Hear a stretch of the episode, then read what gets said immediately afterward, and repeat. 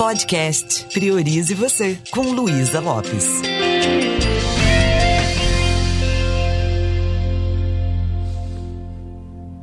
Olá, que bom que você está aqui comigo. Hoje eu estava refletindo sobre o quanto a gente abre espaço dentro da gente e guarda coisas que nos fazem tão mal.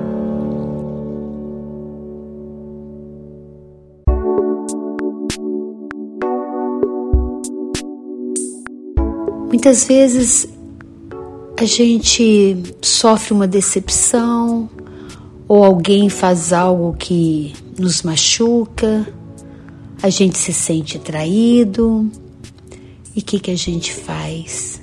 A gente guarda aquela pessoa dentro da gente.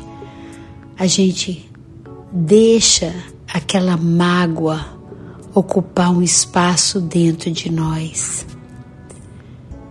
Não parece algo muito estranho. Tantas pessoas nos fazem bem, mas a gente guarda aquelas que nos maltratam. Tem uma frase que fala o seguinte: guarda mágoa e ressentimento é o mesmo que tomar veneno desejando que o outro morra. Essa frase eu acho que é do Osho e ela faz muito sentido para mim. Porque se eu guardo isso aqui dentro de mim, o outro tá lá na vida, ele não tá nem sabendo às vezes. Mas a gente tá com a atenção grudada naquilo. Ah, tá fazendo hoje sete meses que eu fui traída. Ou sei lá, a gente começa a lembrar daquilo, a falar sobre aquilo. A gente passa na rua onde a pessoa morou, nossa, que morou fulano que me fez mal. E vai contando essas historinhas, isso vai ocupando espaço. E chega um momento que a vida para de fluir. Por quê? Porque isso, além de ocupar espaço na gente, vai minando a nossa criatividade, vai minando a nossa fonte amorosa, nossa fonte intuitiva que nos permite fazer projetos. É, isso vai tirando o brilho dos nossos olhos, vai fazendo um estrago no nosso mundo interno muito grande. Só que a partir do momento que a gente começa a se conhecer, começa a ter consciência o quanto isso nos prejudica, nós podemos fazer mudança, nós podemos tirar esse peso, nós podemos substituir isso por atitudes mais inteligentes, né? podemos nos tornar pessoas mais alegres, mais amorosas, podemos inclusive sentir gratidão por tudo que aconteceu, porque foi exatamente tudo que aconteceu que fez com que a gente exercitasse a nossa espiritualidade. Olha que oportunidade fantástica que a gente tem para poder ser mais humilde, para poder exercitar o perdão, é verdade? Só que muitas vezes a gente esquece disso. Pare um pouquinho e pense nas pessoas que te prejudicaram. Consegue listar aí alguma pessoa que te prejudicou? E agora mude o seu olhar para isso. Olhe para isso com um olhar mais espiritual. Procure perceber o que o fato de você ter passado por isso fez de você uma pessoa com mais maturidade emocional. O que o fato de ter passado por isso te trouxe aprendizados. Se você passasse um filme dessas coisas que te aconteceram aí, como se você estivesse assistindo na tela de cinema tudo isso, você pode perceber que isso foi necessário para o seu crescimento.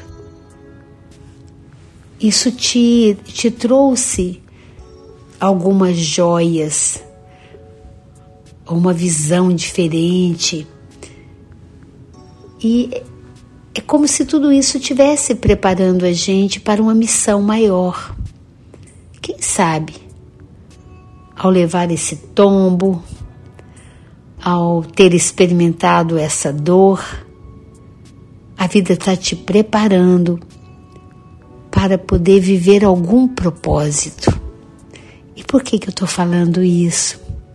Porque quando eu olho para a minha vida, eu já passei por tanta coisa assim na minha vida,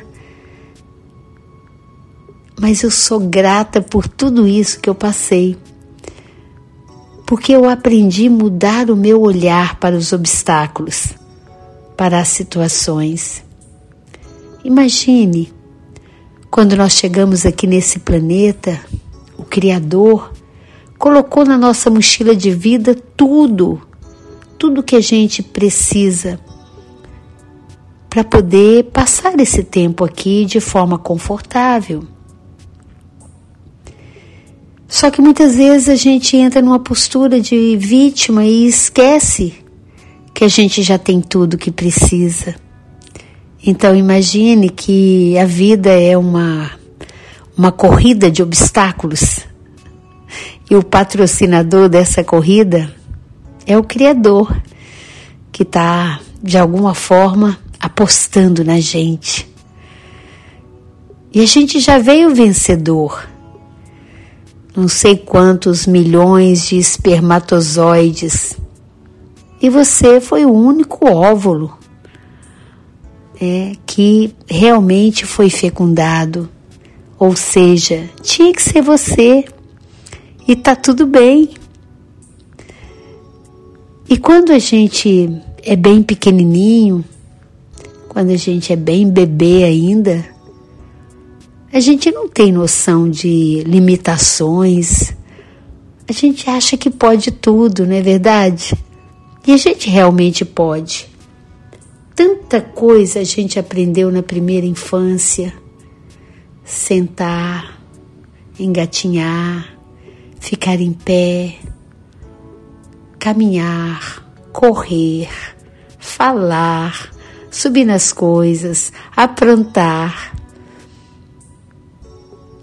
E é por isso que a gente aprendeu tanto, tão rapidamente, que a gente experimenta a vida, a gente se joga, né? E a partir do momento que a gente vai adultecendo, a gente vai perdendo essa essa coragem, essa alegria de viver. A boa notícia é que a gente pode, se quiser, entrar num processo de autoconhecimento e reprogramar toda a vida. A gente pode reconectar com aquela criança e a gente pode se jogar de novo a gente pode entrar num processo de aprendizagem constante. Tem muito mais a ver com a nossa atitude interna do que com as situações. Cata joias de tudo que você viveu e perceba que tudo que você viveu fez de você uma pessoa muito mais forte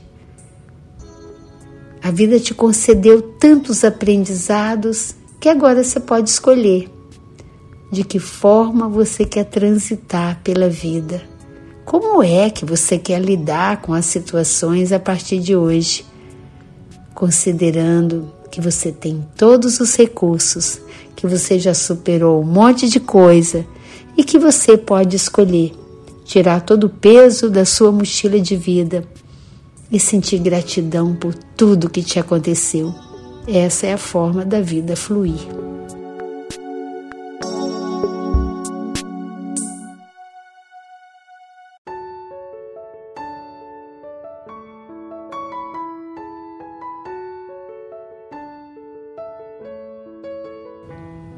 E se quiser aprofundar nisso, vai lá no meu canal do YouTube, Luísa Lopes PNL, que você me encontra.